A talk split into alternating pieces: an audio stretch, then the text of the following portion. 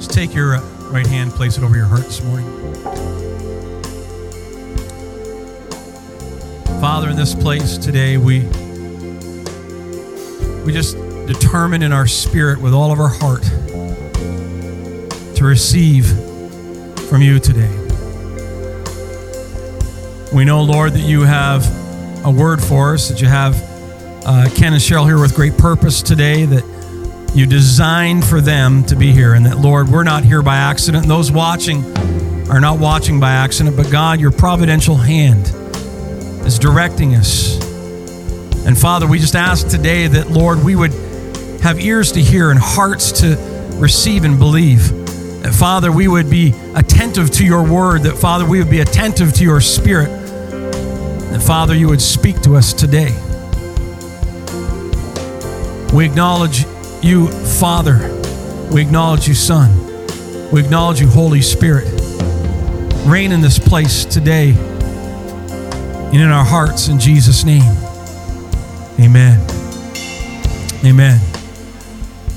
Amen. Amen. Thank you so much, worship team, this morning. Amen. Praise the Lord. Well, it is good to have the Holy Father, Apostle, Reverend, Bishop Ken Gill with us today. Ken has been a part of this church family really from the beginning, the first year we were back at the school. Uh, Ken gave me a call. I didn't know him all that well, and he just said, you know, is there any, could we get together for coffee? Anything I could do to be an encouragement or blessing to you? And I said, well, you know, he said, you know, I, I could speak for you, do anything you like, and uh, just, but I want to just be with you. And I said, well, you, you sure? Like, because you could, you know, he used to pastor at Calvary. I said, you could be up there, up the road. And uh, he said, no, no, I'd rather be with uh, the, the young guys planting the churches, doing that kind of thing. And I said, well, sure, come on down. So, uh, and he was with us that first year we were at Desert Streams and with us every year since. I, is there any year you haven't been here? Just one? Just one over 25 years. That's pretty good, isn't it? Isn't that good? So Ken is Ken is really yeah, come on now. He's not a visitor, he's family. So that means he's allowed to talk to us like a papa today, all right? So that means, uh, you know, papas can tell us things that other people can't. So you got to listen this morning with your heart, with your spirit, and be prepared to receive from a papa today in the house. Amen. And so let's give our hearts and our full attention to Ken as he shares the word with us this morning.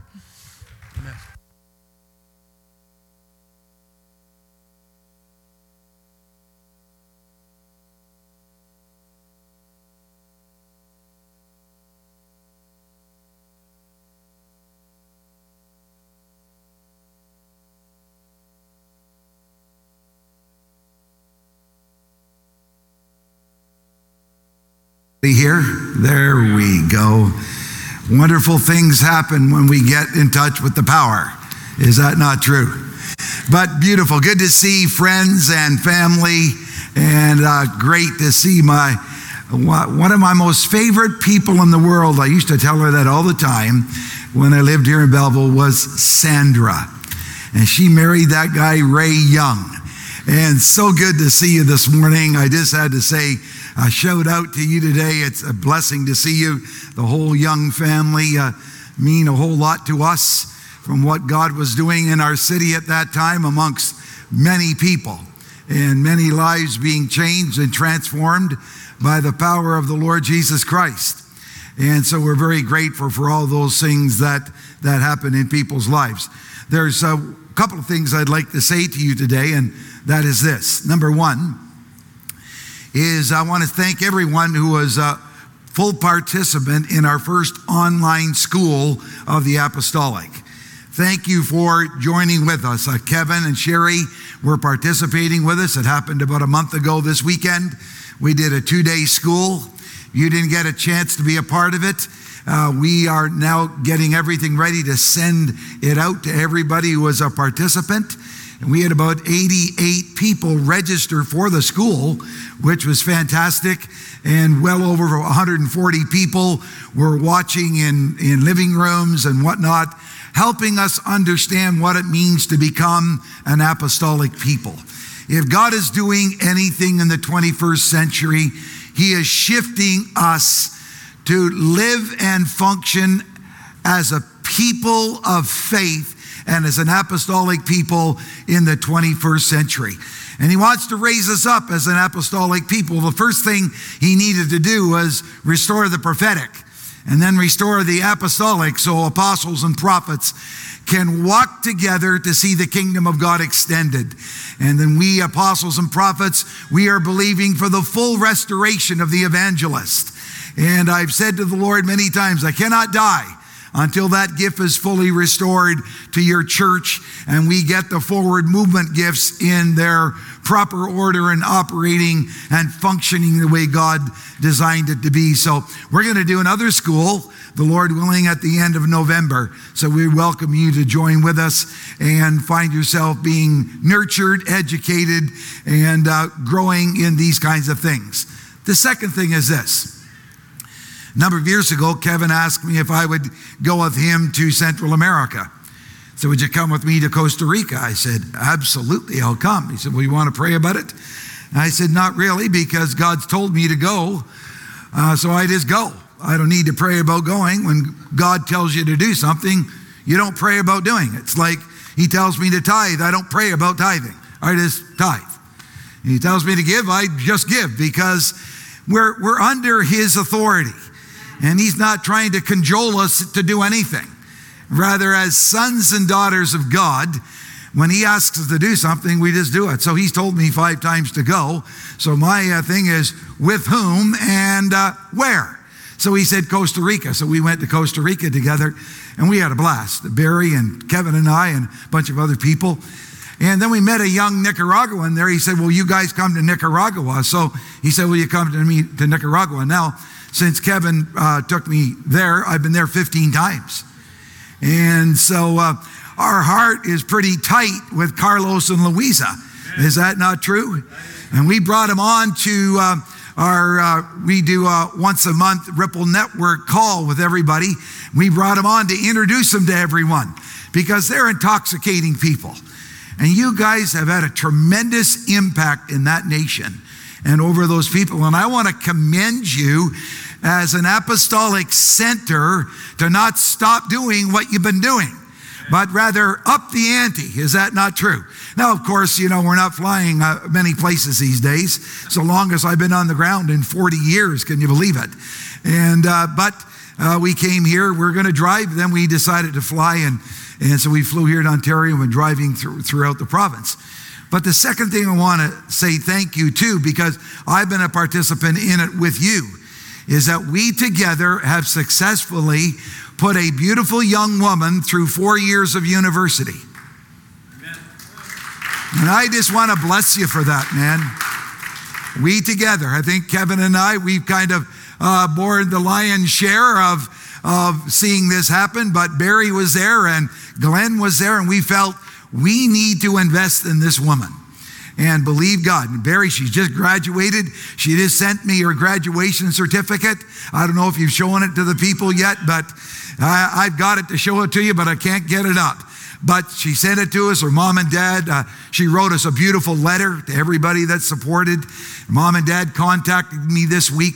Uh, she's not been able to get home. She's still in uh, Florida, cannot get back to Nicaragua.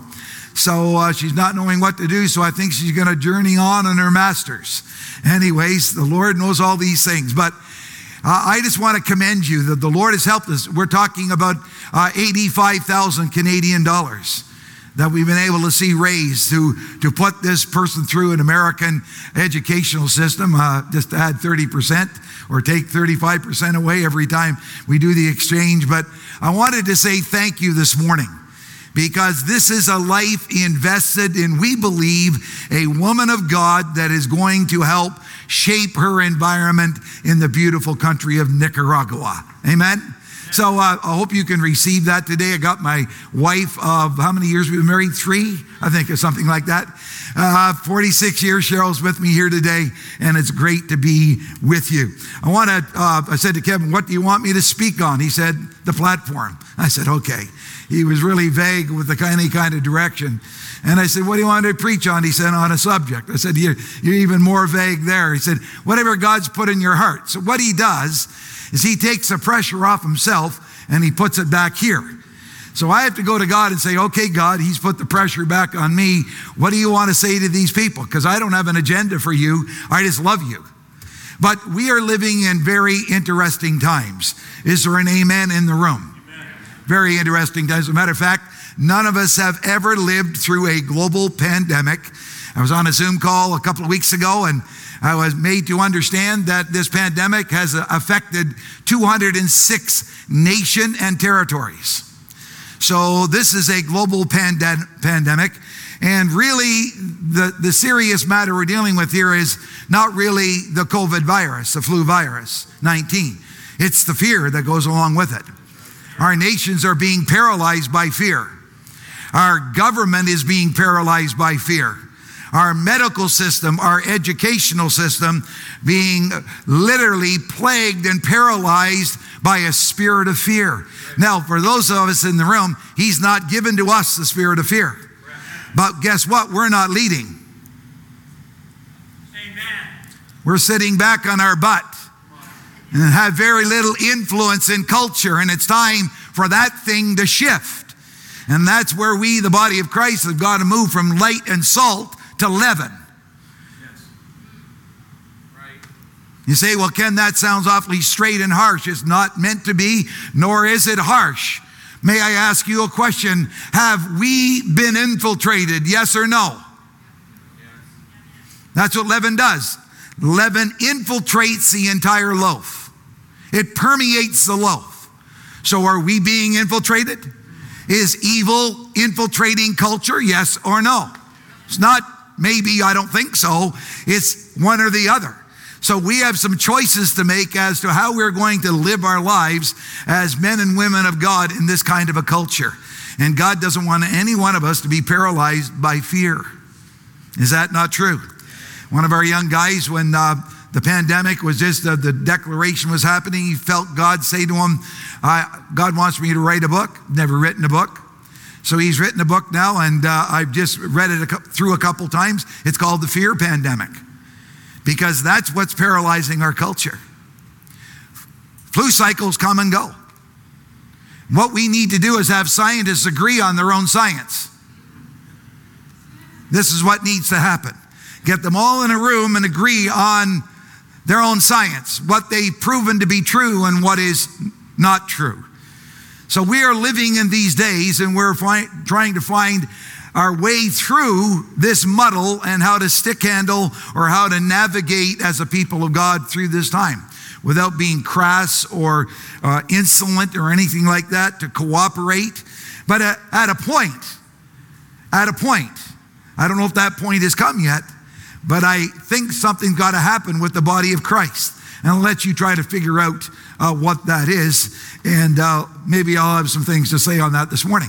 But Proverbs chapter 21 verse number 8.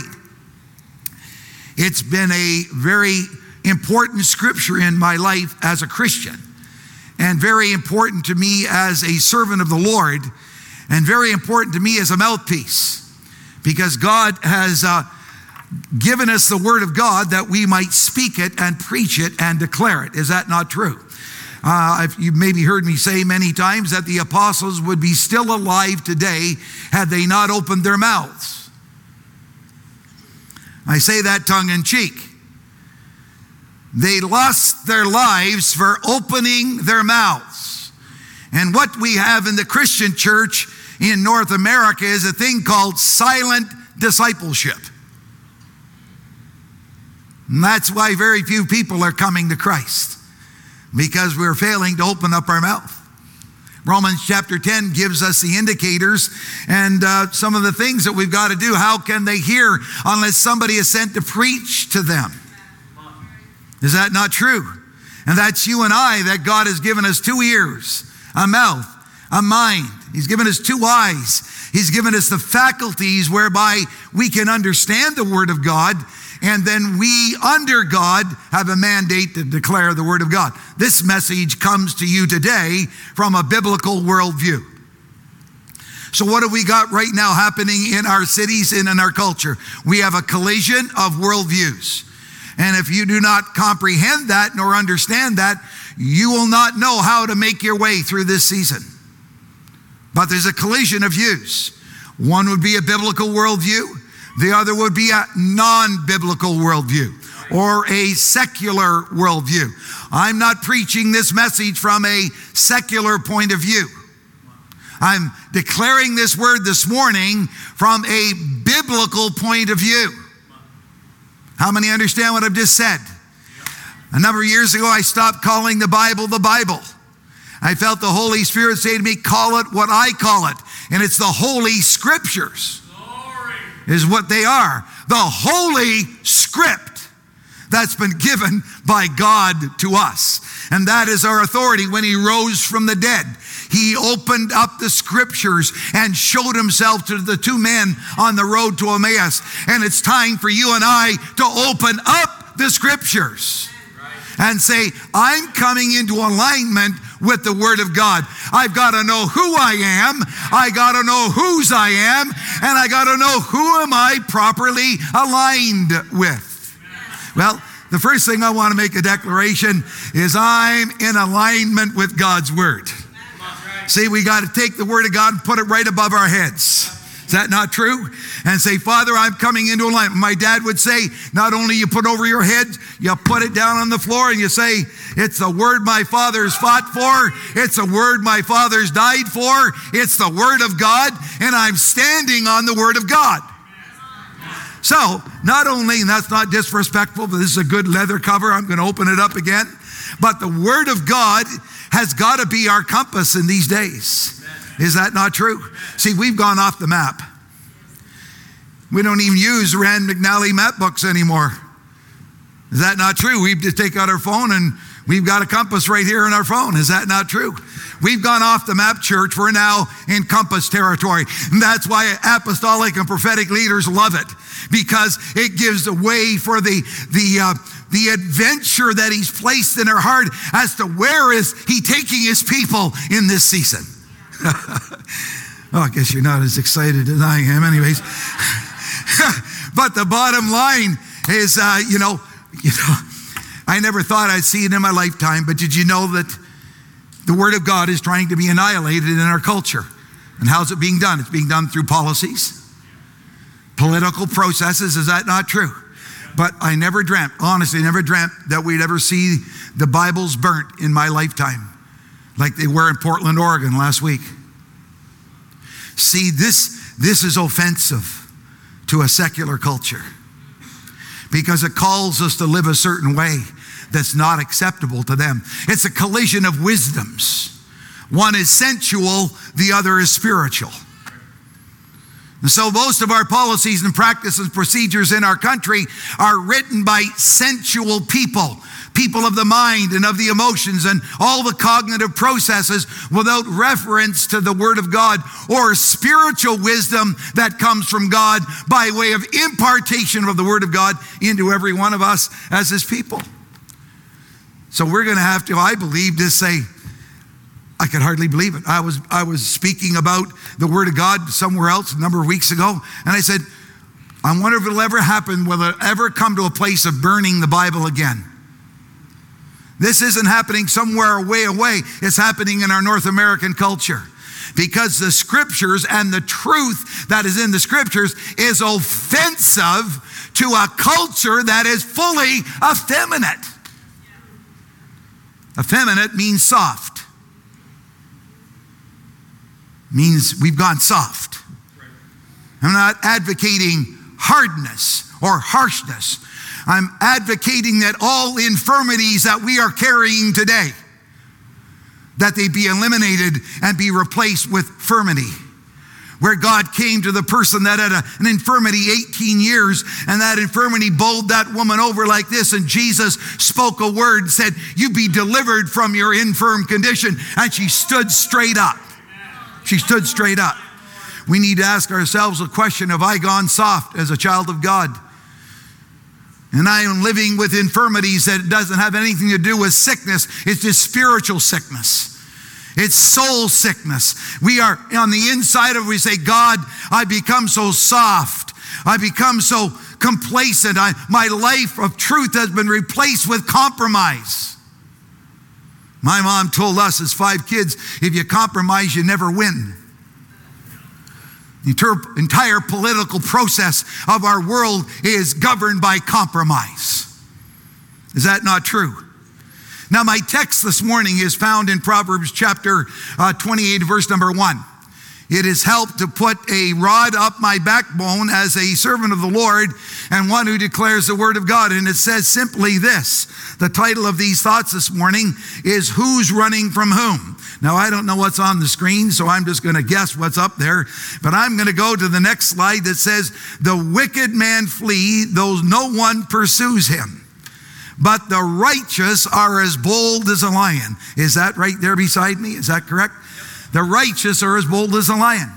So now, when we begin to think of ourselves and we do an analysis, most Christians do not like bold people. Can I say that one more time? I didn't say people outside the kingdom. Said most Christians do not like bold people. Could I try that one more time this morning? And I'm an advocate this morning in this house to bring a word that God would infuse and impart a holy boldness into every one of us as children of God here today. But He will never force it on any one of us. Never. But he invites us to walk with him. Now, this is a declarative statement made in the Proverbs. It says the wicked man flees though no one is chasing them or no one is pursuing them. Different translations are there. Then it says, but the righteous are as bold as a lion. Is there any righteous people in the house this morning? I mean, come on, just check it out. You're going to have to self identify here this morning. Righteous or non righteous? Which, which are we? So, for those of us that, you know, we just, we're just, we got a people pleasing spirit, we need deliverance in this room this morning. Because if we're going to impact and infect culture, we are going to have to some kind, have some kind of a new resolution on the inside of us to stand up for what the Word of God stands for in this generation. And I need to stand because of my children, because of our grandchildren. This has got to be one of the most unselfish things we do as men and women of God. We must stand in the gap and make up the hedge for the next generation and the ensuing generations. Come on, help me out this morning. Is that not true? If you do not have children this morning, you will not identify with what I'm saying. If you do not have grandchildren or great grandchildren, you will not identify with what I'm seeking to communicate here this morning. But we're dealing with decisions that are being made that are generational. And you and I must stand up. Look what the scripture says in, in the message version. The wicked are edgy with guilt, ready to run off even when no one is after them. Isn't that interesting? Doesn't seem to be that way today. Honest people are relaxed and confident and bold as lions. Another translation. New Living Translation. The wicked run away when no one is chasing them, but the godly are as bold as lions. And to that, I have a slide that says yes. Is there a yes slide in front of you today?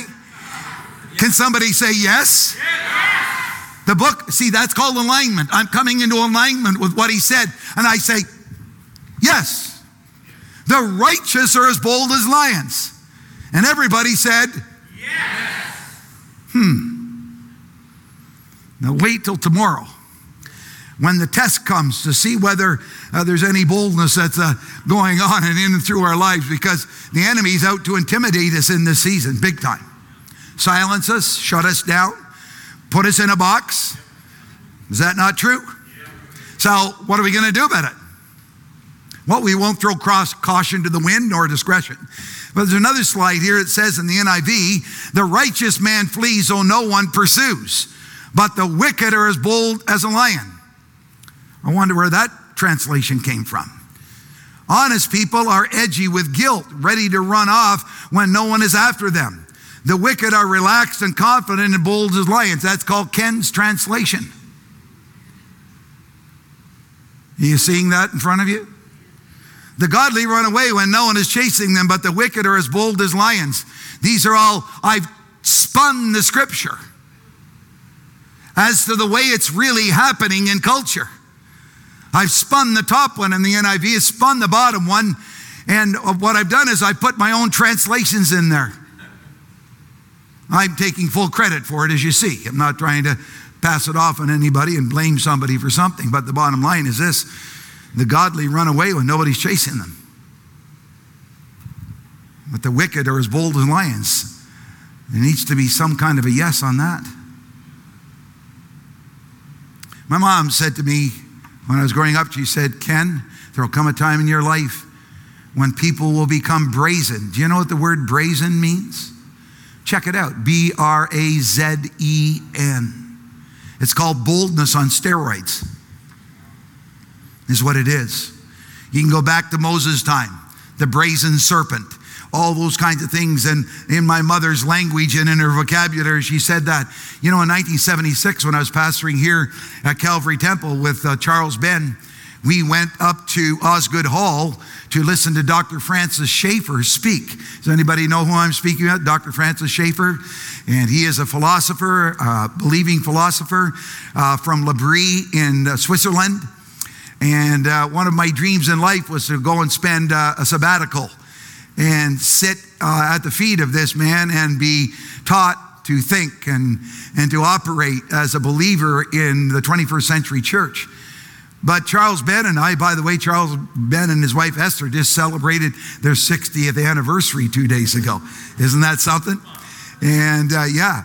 And so the, but the beautiful thing, Charles and I, we got there and, and we were about maybe 10 rows up. Osgoode goes up like that. It was an amphitheater. And the gentleman, I had a stool there, but it's gone. He was sitting on the stool, the beard, and his socks pulled up, you know, and he had those. T- those high cut boots that they are all in style today. That's what he had. Then he had those socks, you know, that they, they wear up in the mountains there in Switzerland. And I'll never forget even the picture of him. And right in the middle, I was one of the youngest uh, people in the room. So he chose to pick on me. So he said, You, you son, sitting right back there. And so I looked around and he said, No, you. He said, You're going to be alive in Canada's culture when your nation will seek to have any moral absolutes. 1976. He wrote a book that we all should read, and we should have our young adults read, and our children read it, or we should know it as parents. It's called How Should We Then Live?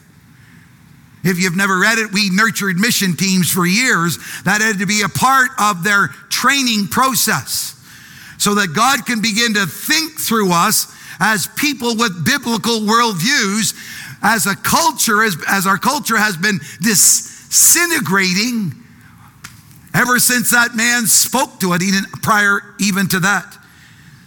So, what have we got here? Do you know that as being a part of a council to government over the years, they told us one day that, you know, there'll be no morality that will be a part of any political agenda. So now you have your politicians, you vote them in, and they don't have to take any stand on morality. And we Christians, conservative Christians, we want them to take a stand on morality. Well, what they've done is they've taken morality out of the political agenda and say, we're politicians. You men of God are going to have to be the ones that speak up on behalf of this. So if you're looking for morality from your politicians, they're not going to talk about it because they won't get the votes. Do you understand what I just said? It's called political process. And that's what's happening. So, guess what? If we've got pastors that have become more political and men and women that lead the house of God, we become more political in our stance than we are biblical and take the authority of Scripture, guess what? The endeavor is to silence our voice through intimidation. So, what if they no longer we can get credit for our giving? They threaten us, you know.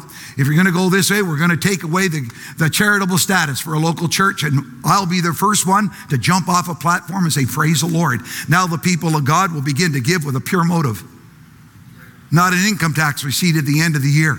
We don't need it. If they hold that over us, do we need to have that held over us? And some people just give because, well, it's a, it's a smart thing to do. I'm going to give and I'm going to get back. Hey, that's not the way the kingdom works. We give, we release it in Jesus' name, whether we get credit for it or not. Is that not true? So they want to hang that over us. They're going to tax our properties. And?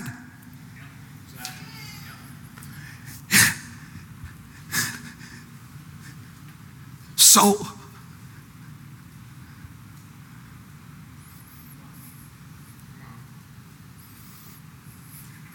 Is God not bigger than those things? I heard these guys singing that first song today. We almost all left the room. We almost, like, if you believe in a rapture, we almost left. Presence of God in the song was being sung was trying to was trying to impart something to us this morning. The, in, all the worship this morning was about warfare and battle cry and standing and positioning ourselves. This message is in keeping with what they sang. It's a call in the spirit realm. The righteous are as bold as lions. Sounds good in the four walls of a local church, doesn't it?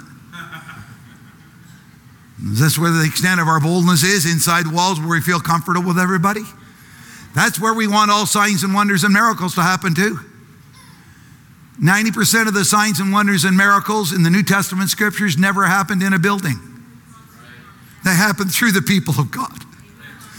Not on show that I'm anointed, that I've got a gift. Oh, that's all nonsense. That's the 20th century church. We've been delivered from that. We're not going back there.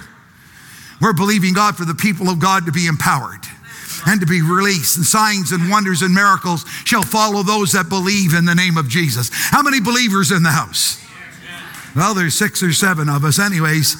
So, anyways, as I keep working through this and I look at this scripture, it says the last part the godly run away when no one is chasing them, but the wicked are as bold of lions. So, I've got another one up there. It's called no. Can anybody see no? Can we say no? no. So today, the end of our message is going to be yes or no. It's not a complicated word. It's kind of a one that we just need to make some decisions. Now, everything I've said, I want to put a caveat in. You never throw caution to the wind. We're talking about exercising this kind of boldness with the wisdom of God also being at work in every one of our lives. Let's go to the next uh, slide, please. You remember uh, this scripture in Isaiah or the song that we used to sing, Be bold, be strong, for the Lord your God is with you. Does anybody remember that song? Who remembers? Well, we don't sing it anymore, but we need to, I think we need to get it back out, Derek. Be bold, be strong, for the Lord our God is with us. I'm not afraid. I'm not ashamed. I am not dismayed because I'm walking in faith and victory. Because I'm walking in faith and victory. Because I'm walking in a faith and a, yeah, because I'm walking in faith and come on now because we're walking in faith and victory. We sang about it this morning. Is that not true? So when when we look at this in this song, I, I would like to maybe take a golden oldie and uh, and bring it back. Let's go to Isaiah chapter 41 and verse 10 on our next slide. The song was taken from the Word of God. That's where most songs should be taken from as the believers in Christ. So do not fear, Ken. Do not fear, Desert Stream. Why? Because I am with you. And do not be dismayed because I am your God. I will strengthen you and I will help you and I will uphold you with my righteous right hand. And can somebody say amen? When I was in Belleville pastoring, we used to quote that, we used to sing that song all the time. But you know, in times of where the enemy could come against me with fear, the scriptures, the holy scriptures that I've got on the inside. Holy Spirit comes and puts his finger on it and he goes, Don't forget, Ken, don't fear. Even in this season of COVID, people don't fear. He said, It's easy for you to say no because the Lord says, I'm with you. Huh. Come on. Come on. When you take this arm and that arm and you wrap it around yourself, just can you do this with me? Say this after me because I am with you. It may seem weird to you, but come on, you guys, come on. You're not that macho. Come on. This is the way God wants you to respond to Him. Let Him wrap His arms. For He says, I am with you. Is that not true? That's Old Testament. Let me go into the New Testament. He says, one further, I could add it here. It says, I am in you. That's another reason why we're not to be paralyzed by fear in this season. And he says, Because I will strengthen you and I will help you with my righteous right hand. May I ask you, who is the righteous right hand of God the Father? Who is it? I can't, What's his name? Jesus. He is a righteous right hand of the Father. Is that not? And he lives and abides on the inside of us. You invited him in. He's there. So we not to be afraid. We are to be strong in the Lord and in the power of his might. Let's go on to the next slide. This is just a, I love big cats. I've traveled the world and I've got all kinds of pictures. If you came to my basement, I've got cats from all over the place, big cats. I just think they're incredible creatures and I'm, uh, I'm, uh, I'm enamored by them. And the thing of it is, is about a lion. Do you know that the lion, talking about a creature that knows who he is? I mean, if there's anybody that knows who he is, it's a lion. They call him the king of the jungle. Listen carefully, he's not the biggest in the jungle. I've been beside some elephants that are twice and a half my height that hardly fit on the platform. That's how, that's how big they are. I'm beside giraffe that they, I don't know if they get through that door. They did, they'd have to go way down, duck and under, and their heads would hit the roof. I've been right beside rhinoceroses that, that maybe uh, come from that desk right over to here, like 10 to 12 feet long. They're huge creatures. My wife and I woke up one day uh, down in southern Uganda, and we looked outside, and there were uh, a set of hippopotami. I mean, these things are like box cars, man. Like they're huge, and they're right out, right out there, you know. And all those big creatures, even the Cape buffalo, and all those things, they're, they're all bigger than the lion, but they're all animals that eat grass. The lion is a carnivore. And he seeks out all those things. You see movies on YouTube of him bringing down everything. Have you watched any YouTubes on lions uh, tracking down crocodiles, pouncing on them from behind? They know exactly where to go taking this and swimming with a crocodile in their mouth across to another place. You begin to begin to understand this right, this lion is a bold creature and he doesn't really understand his size.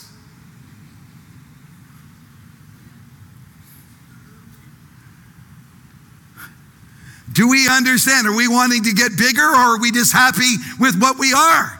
Because if we feel small, we're only small in our own eyes.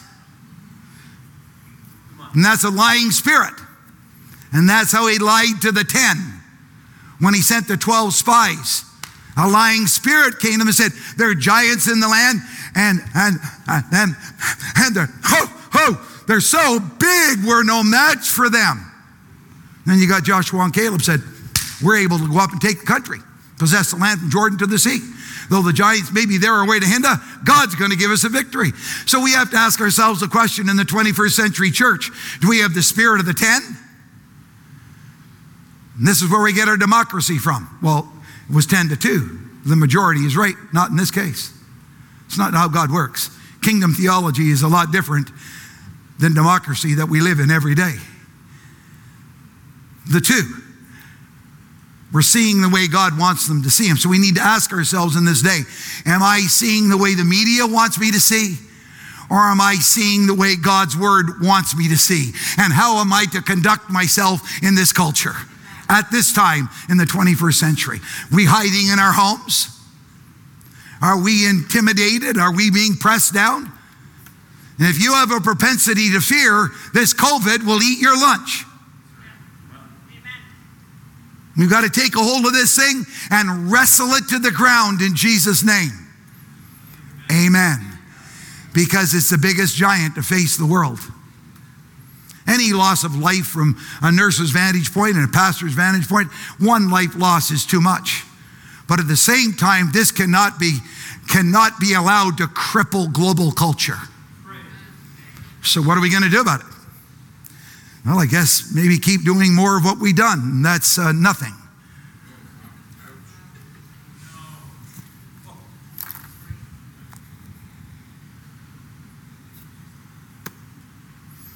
I don't know if you've ever watched that movie.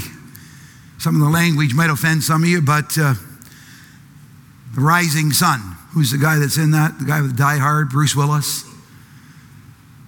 And he says at the last caption, it goes off the movie. He says, when good men and women keep silent. He's talking about the violence in Cameroon, killing hundreds of people. He talks about good men and women keeping silent. People of God, it's not time for us to be silent. It's time for us to be wise and vocal. Come with me to the next slide, and we're going to go up to the New Testament in Acts chapter 4 and 13. Is this helping anybody today? One. Okay, I'm just, I got that one hand. That's all I need to keep me going.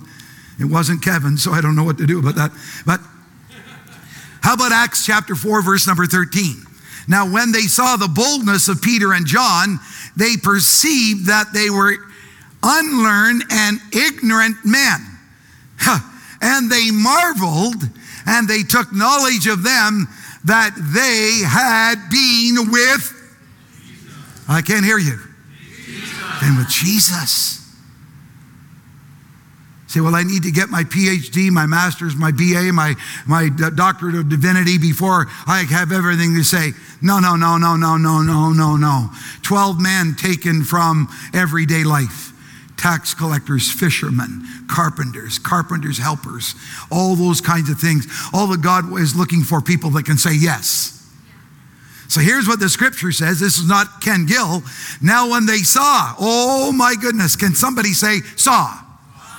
That means the boldness was visible.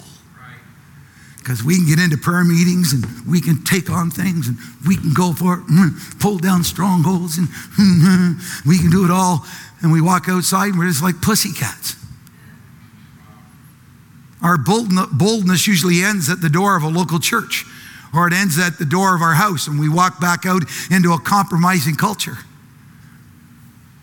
So, how are we going to handle them these days? So, it says they perceive. That's something that's very important that we as believers begin to operate in New Testament spiritual perception. Our perceptor needs to be very alive, very alive. When I was training leaders for uh, over a quarter of a century, I would do six to eight hours on the importance of spiritual perception in the life of a child of God. Perception is an indicator of pretty well anybody that's spiritual. When God activates my spirit, He gives me an ability, it's like a sixth sense, the ability to see the way that not everyone else is seeing. Bible says that Moses perceived, Joshua perceived, David perceived, Isaiah perceived, Jeremiah perceived, Matthew perceived, Peter perceived, Paul perceived, Jesus perceived, and he's wanting to raise up a bunch of people that we are spiritual perceptors in the 21st century. We see by the Spirit. You say now you're getting spooker natural. No, this is all Bible. It's all Bible. Look what it says here. And they perceived that they were ignorant and un- unlearned men. So these were people that were religious, not necessarily even born again. They were anti the apostles, said that they marveled. And here it was they took knowledge of them that had been with Jesus. So, guess what? I deduce from this that any time that I spend time with Jesus in His Word, fellowshipping with others, the intent of that encounter is for him to infuse into my spirit, man, more boldness than I've ever known. It's an impartation, church. It's an impartation. May the Holy Spirit write upon these words.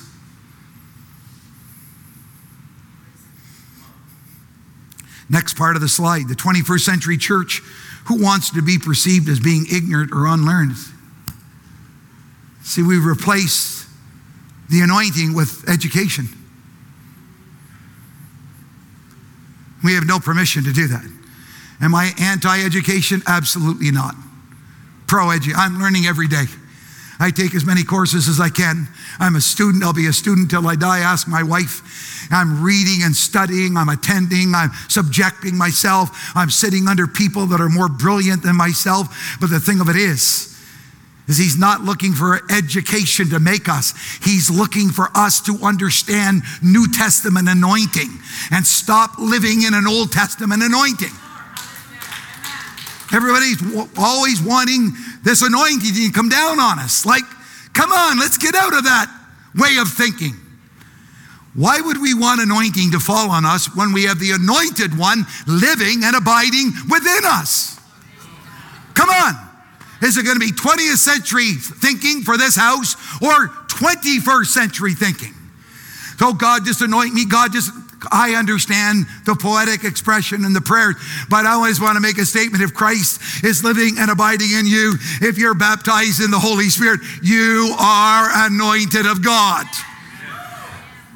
And all he's saying is, just saying this. He's just saying, please, will somebody let me out? So he wants us to go to work as anointed. Say, well, no, Kevin's more anointed than me. No. He's just said yes to God maybe a few more times. Oh, Barry's more anointed. He's got that. Perf- no, no. He's probably just said yes to God. Oh, that Wayne Levy, he gets. A- no, he's probably just said yes to God. It's all about our yes. How often are we going to say yes? Somebody will say to me, Ken, what's been the secret to any ministry success you've had? I say yes. I'm not about to argue with God because I don't know more than Him.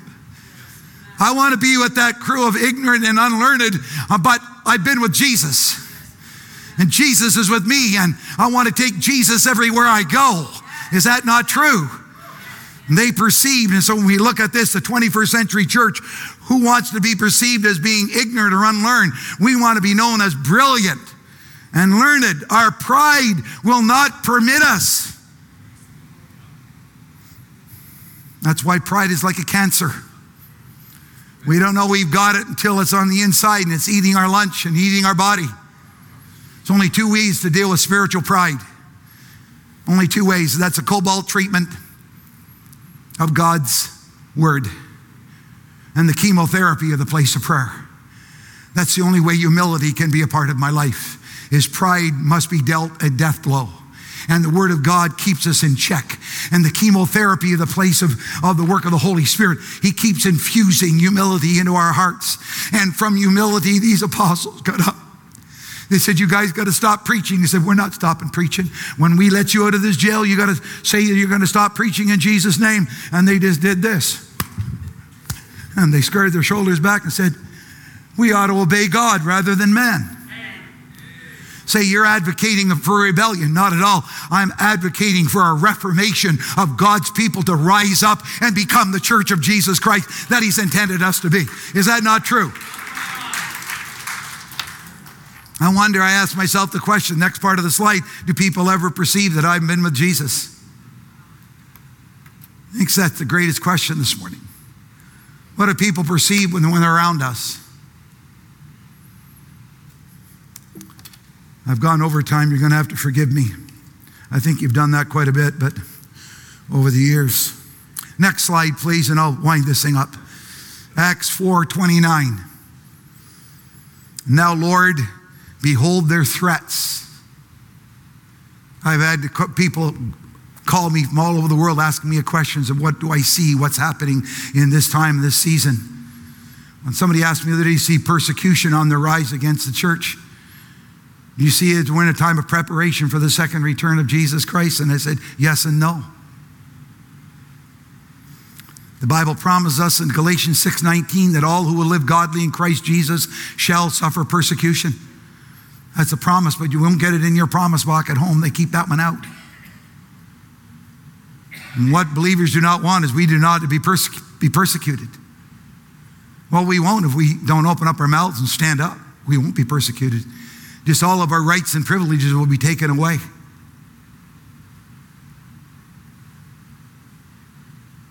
And while the concentration camps were happening in Germany, the church was still singing.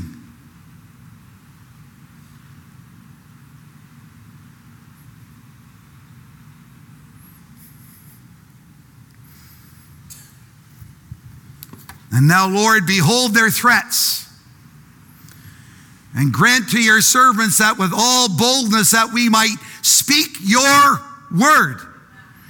It's not your personality nor my personality. I have no authority in my name, but in God's word we have all authority. Is that not true? So we take the word of God, it says in chapter 4, uh, 31, and when they had prayed, the place was shaken where they were assembled together, and they were all filled with the Holy Ghost, and they spoke the word of God with boldness.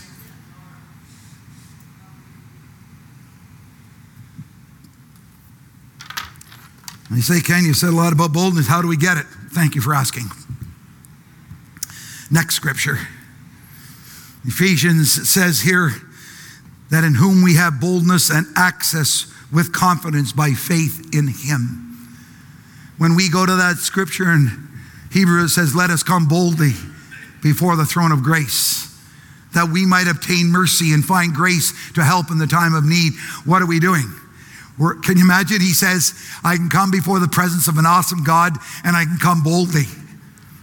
You know, the word boldly there means it means with free utterance or free speech. And I can come boldly before the throne of grace. And I can come boldly and I say, God, would you grant me grace and mercy to help in the time of need? And I come on behalf as an intercessor for my nation and for the church and the nation. And I intercede that God would restore boldness to his people.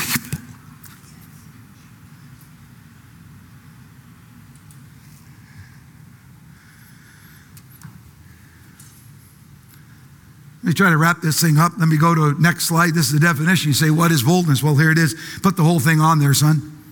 Boldness defined, it means daring, means ready to meet danger, means courageous, means fearless, it means cheeky.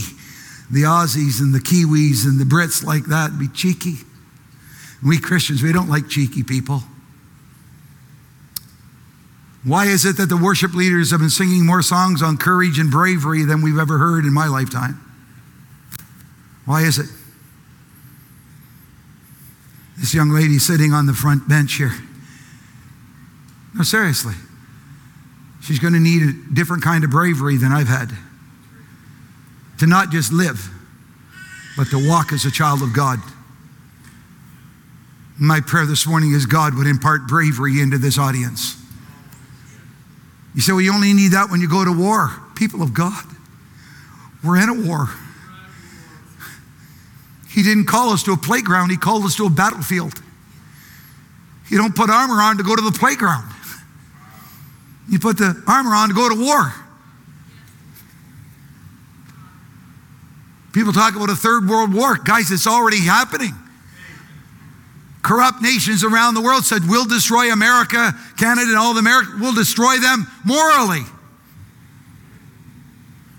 There's been an agenda to get us to where we are. What is going to be our agenda as a church of Jesus Christ? I believe we must stand up. First of all, get up, sit up, stand up, speak up. Say, well, what if I lose my life? No big deal. That's the only thing enemy can do is take my life, then go for it. But every one of us in here, we're indestructible while carrying out the will of God. Totally. Those of you who are battling fear, why? He that fears is not made perfect in love. So I just got to, when fears come my way, I'm like David. When I am afraid, I will trust in the Lord. I'm not, not dispelling the fears are not real. They are real. But what are we going to do with them? Are they going to paralyze us? Or are we going to say, Fear, you take your rightful place. I'm a child of God and I'm walking on in the love and the compassion of the Lord Jesus Christ. Do you guys ever talk to yourself? You don't want to talk about that this morning, you? Come on, Sherry. We talk to ourselves. Do you ever catch yourself talking to yourself? I mean, you say, why am I, why am I so afraid? What's our self talk? Why am I so afraid? Hope thou in God. I'm almost done. Look what it says brave, valorous. How about this one? used to be Chrysler, used to have a car, it was called the Intrepid. Does anybody remember those Intrepid cars? I never knew what the word intrepid meant. I saw it on the back of the car. I had to go figure out what it meant. It means to be free from fear or trepidation. It means to be undaunted and filled with courage. And it means to be bold faced. it means that we are to face culture with intelligence and godly boldness that God will put in our hearts. And when, when I come to that and I see what the scripture is saying, I go down, let's go down two slides, and I've got this other word. What's the word? Two slides? What's it say up there? Can somebody say yes? All right, then I'm, I'm, I'm really am coming down. Done. Look at the next scripture. This is the one I really believe that God wanted me to lay out in this congregation. I've never spoken about this that I can ever remember publicly in my life. The wicked put up a bold front, but the upright give thought to their ways. And that is a counterbalance to what I'm trying to communicate here this morning. A very, very important scripture. The wicked put up a bold front. What do you do when you live a life of lie, a life of manipulation? You're just waiting to get caught. Is that not true? Because you know you've done wrong. We've crossed the line. That's why we have a conscience. Why, if we're going to take something or steal something, do we look around to see if anybody's in the room when the room's empty? Come on. Nobody's around, but we're checking out. Well, it's because my conscience is doing a 360, trying to protect me from stealing that which is not mine. Let's go to the next one, the next slide. Can we go to the next slide, son? Look what it says here.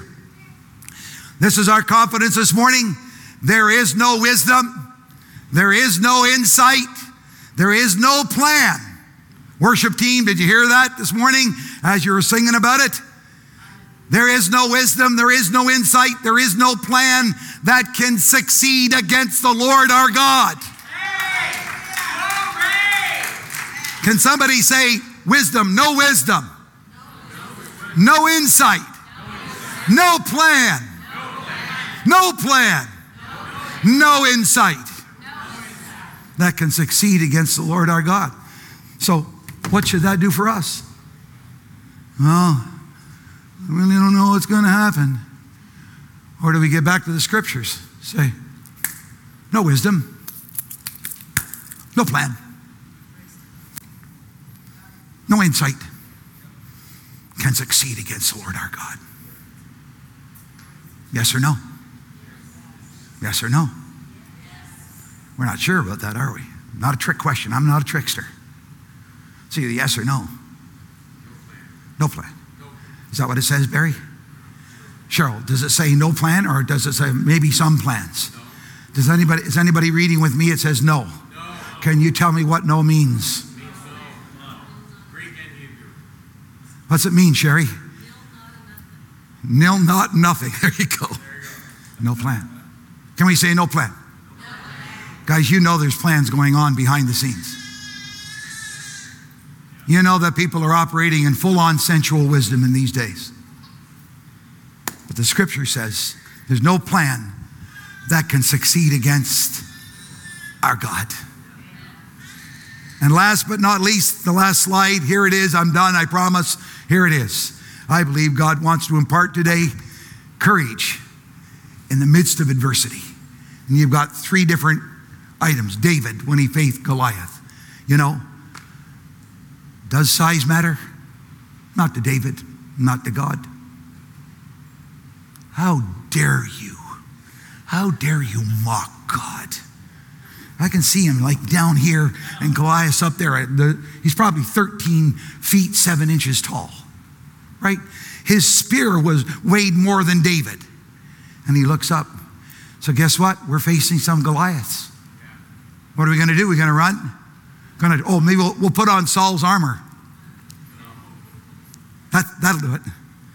And David said quickly, Get this stuff off me. God's got something suited up for me.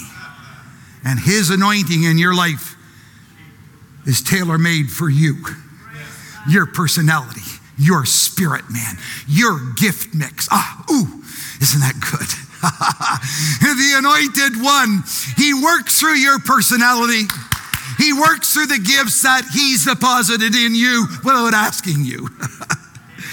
Isn't that good? I know you want to get going home, but how about Daniel and the heathen kings? Daniel better stop praying. So we went in every day at three o'clock in the afternoon.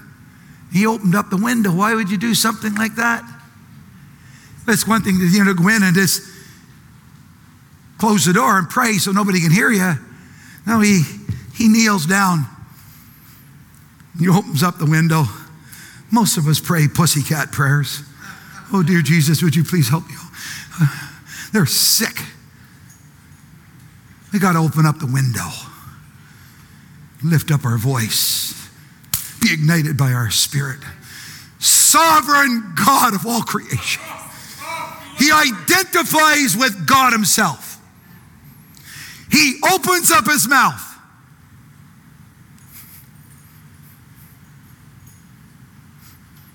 Would there be Daniels in this room?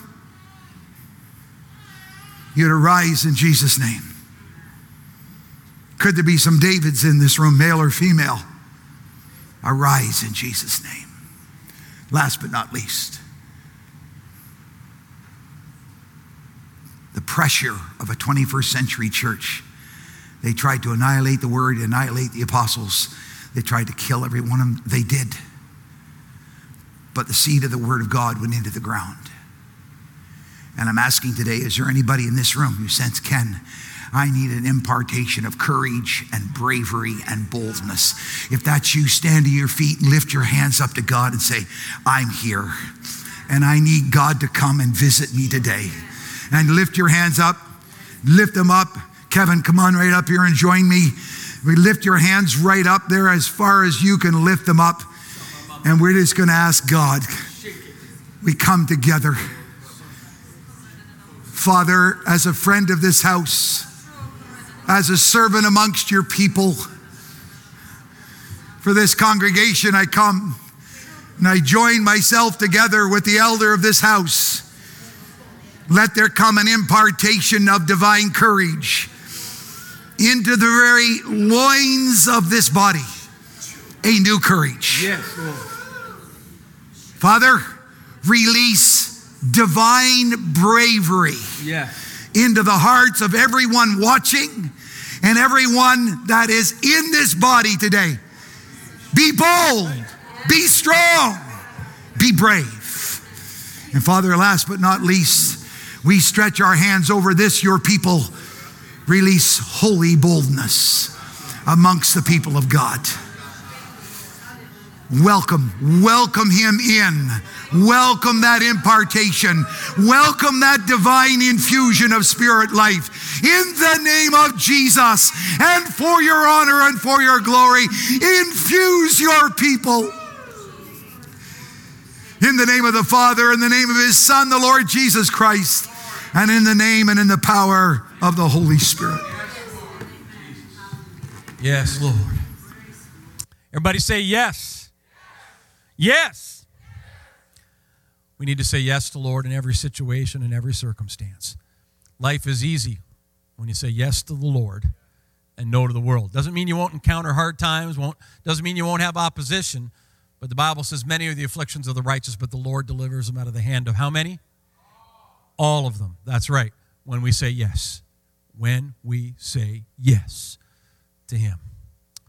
You know, you bet guys have been great today. We're so grateful, Ken, for that word this morning.